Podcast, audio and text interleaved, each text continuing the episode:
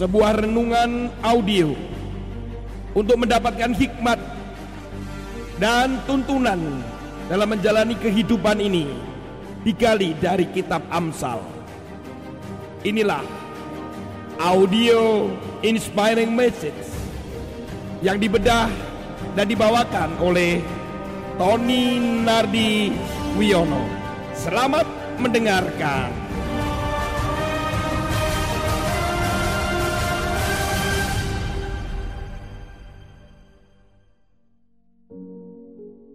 Shalom Bapak Ibu sekalian. Haleluya. Kita akan masuk dalam pembacaan firman Tuhan kita hari ini yaitu terambil di dalam Amsal pasal 12 ayat yang ketujuh. Orang fasik dijatuhkan sehingga mereka tidak ada lagi, tetapi rumah orang benar berdiri tetap. Ayat ini memang fokusnya kepada orang fasik ya. Kalau kita juga melihat pada ayat berikutnya juga terkait dengan orang fasik dan akibatnya kemudian dikomparasi atau dibandingkan dengan orang yang benar. Tetapi saya interest sekali, saya tertarik sekali karena kaitannya itu dengan rumah. Bahwa orang yang benar itu terkait dengan rumah, house. Tetapi rumah orang benar berdiri tegak. Saudara, mari kita menggali tentang rumah tangga. Apa sih alasan seseorang untuk menikah? Mari kita merenung sejenak. Mungkin saudara memiliki alasan, kenapa ya saya dulu menikah dengan suami atau dengan istri saya? Memang banyak alasan ya saudara. Dari alasan-alasan itu muncullah bagaimana kita menjalani kehidupan berkeluarga Termasuk bagaimana kita membesarkan anak-anak tentunya. Jadi alasan ini yang penting. Tetapi benar bahwa alasan utama orang menikah Itu adalah cinta. Cinta itu benar-benar sebuah misteri yang luar biasa ya saudara. Orang bisa digerakkan apa pun itu karena cinta. Nah, alasannya cinta. Cinta. Suatu kali saya pernah oleh mami saya itu ketika saya dulu berpacaran ya dengan rekan pelayanan masih di kota kelahiran saya. Dia adalah seorang pemain tamborin dan saya waktu itu adalah pemimpin pujian, kemudian ketua remaja begitu. Sekolah minggu juga gitu ya. Ya karena lupa waktu sehingga mami saya itu satu kali marah. Di telepon itu lama sekali ya. Kalau ngantar-ngantar ke mana aja mau, tetapi kalau ngantar mami nggak mau katanya gitu. Ya, karena cinta. Sampai satu kali mami saya tuh menegur saya tuh, makan tuh cinta gitu. Masa kamu mau pacaran, mau nikah cuma cinta doang gitu. Ya itu itu kalimat dari orang tua yang menasehati anaknya. Saudara yang kekasih dalam Tuhan, banyak orang alasan mengapa dia menikah. Ada yang karena usia, usia sudah terlalu tua atau cukup umur. Ada juga karena tekanan sosial, karena apa namanya uh, rekannya, temannya, sahabatnya, saudaranya sudah menikah dan belum menikah sampai hari ini dan seterusnya. Nah itu juga menjadi pertimbangan orang itu untuk melangkah nikah. Tetapi dari Pew Research Center pada tahun 2010 ditemukan bahwa alasan utama orang menikah itu benar bahwa cinta. Tetapi urutan-urutan berikutnya adalah ini. Ini adalah hasil survei yang dilakukan pada 1306 orang yang menikah dan 1385 orang yang belum menikah. Jadi total kurang lebih ada 2700-an begitu. Nah, saat diteliti, surveinya memang hasil utama ditanya tuh, kenapa kamu mau menikah? Dan dia bilang bahwa karena cinta. Nah, nanti kita akan bahas cinta yang seperti apa. Nah, dan faktor lain yang menjadi dasar alasan seseorang menikah itu adalah satu selain cinta ini maksudnya ya, satu komitmen. Karena pasangan itu punya komitmen, komitmen untuk menjalani kehidupan ini berdua, komitmen untuk hidup serumah gitu. Nah, yang kedua persahabatan. Merasa cocok kan berbicara, curhat, saling menolong, mendukung Nah itu dianggap dalam faktor persahabatan. Ketiga adalah memiliki anak. Kenapa kamu ingin menikah ya? Saya ingin punya anak. Dan yang keempat adalah stabilitas finansial. Kenapa kamu ingin menikah?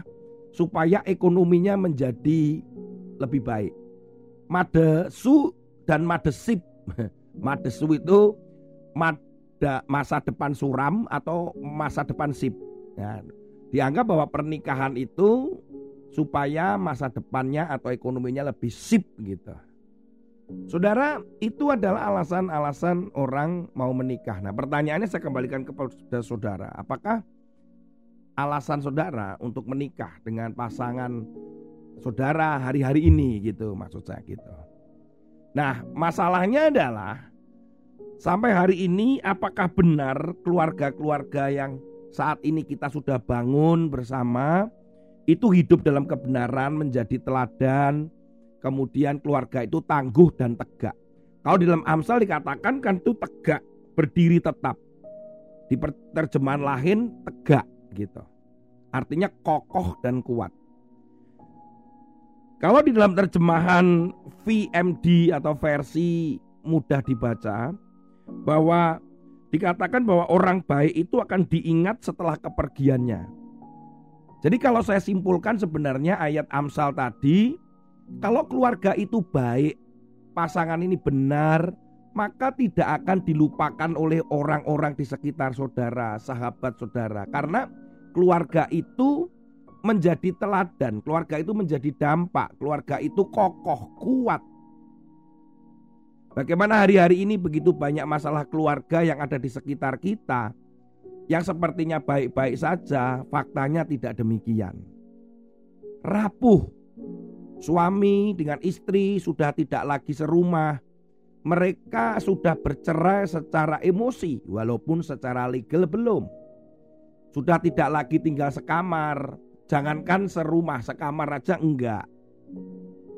Demikian pula hubungan antara anak dengan orang tuanya begitu rapuh.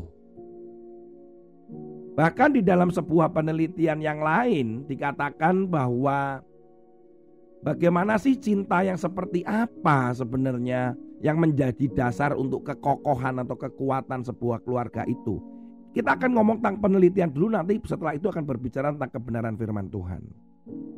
Menurut sebuah penelitian yang diterbitkan dalam jurnal Sosial Kognitif and Effective Neuroscience, dikatakan bahwa hanya hanya hanya 12% pasangan menikah yang sukses mempertahankan pernikahan lebih dari 20 tahun.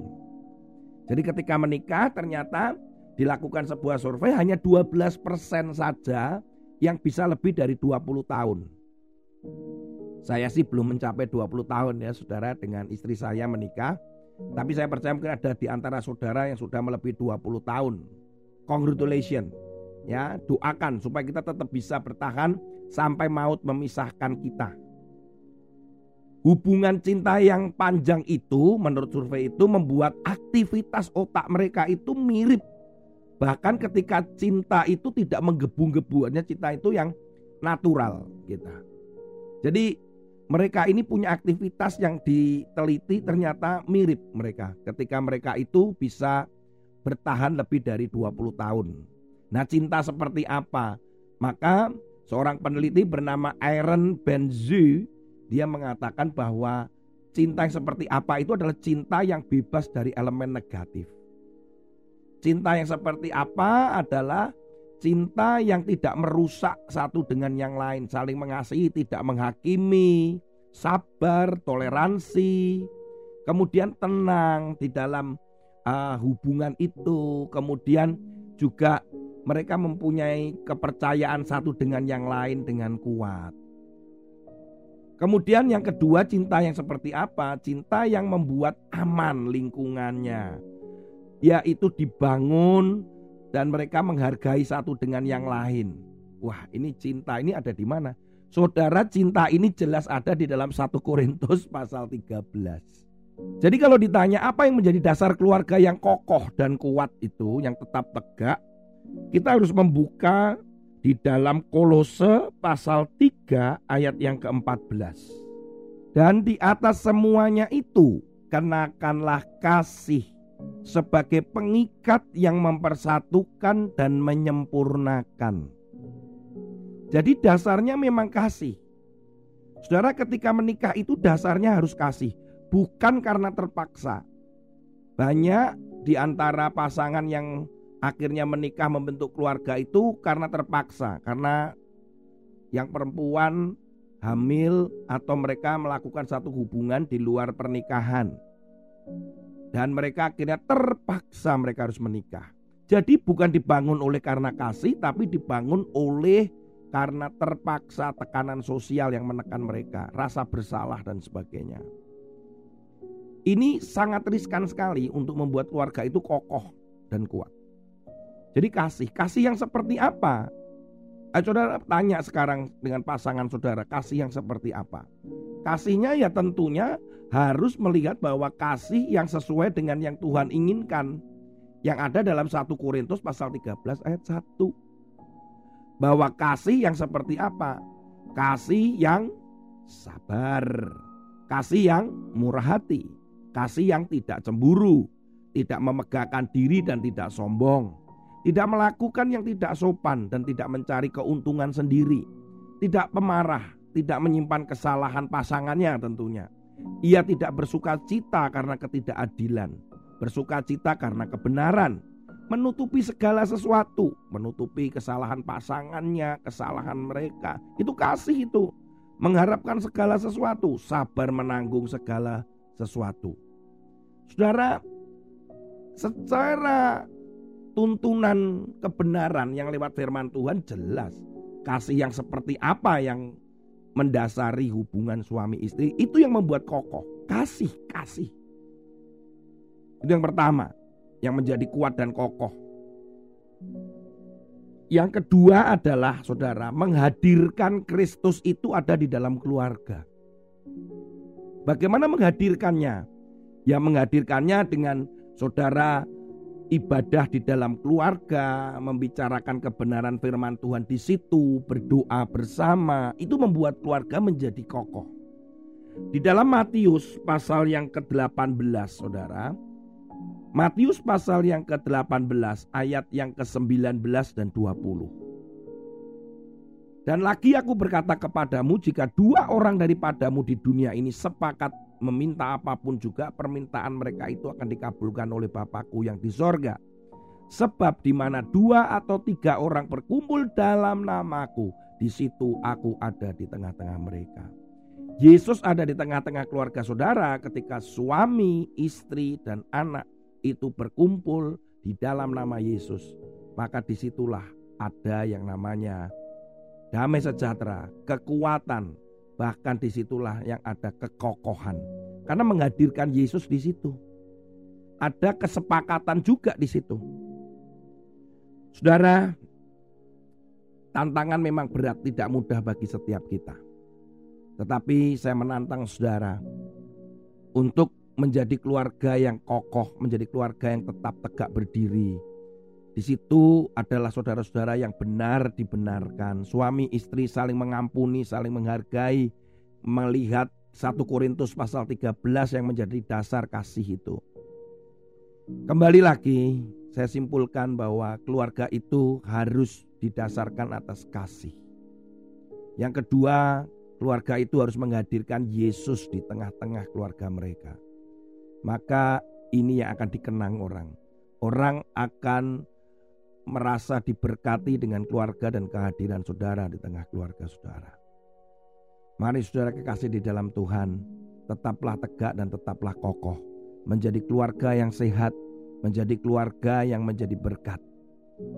Saya berdoa supaya keluarga saudara ini menjadi cikal bakal pondasi kekuatan kota, bangsa, kerajaan Allah juga ada di situ. Tuhan Yesus memberkati saudara dan mari kita berkomitmen terus untuk menjadi keluarga yang benar. Haleluya. Amin. Kasih pasti lemah lembut. Kasih pasti memaafkan.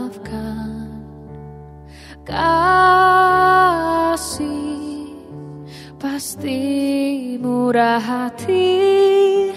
Kasihmu, kasihmu Tuhan. Kasih pasti lemah lembut. Kasih pasti memaafkan.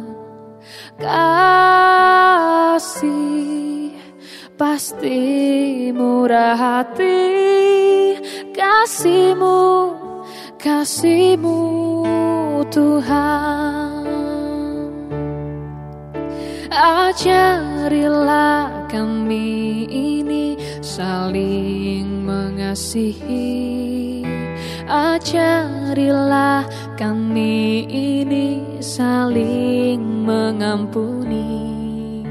Ajarilah kami ini kasihmu ya Tuhan, kasihmu kudus tiada batasnya.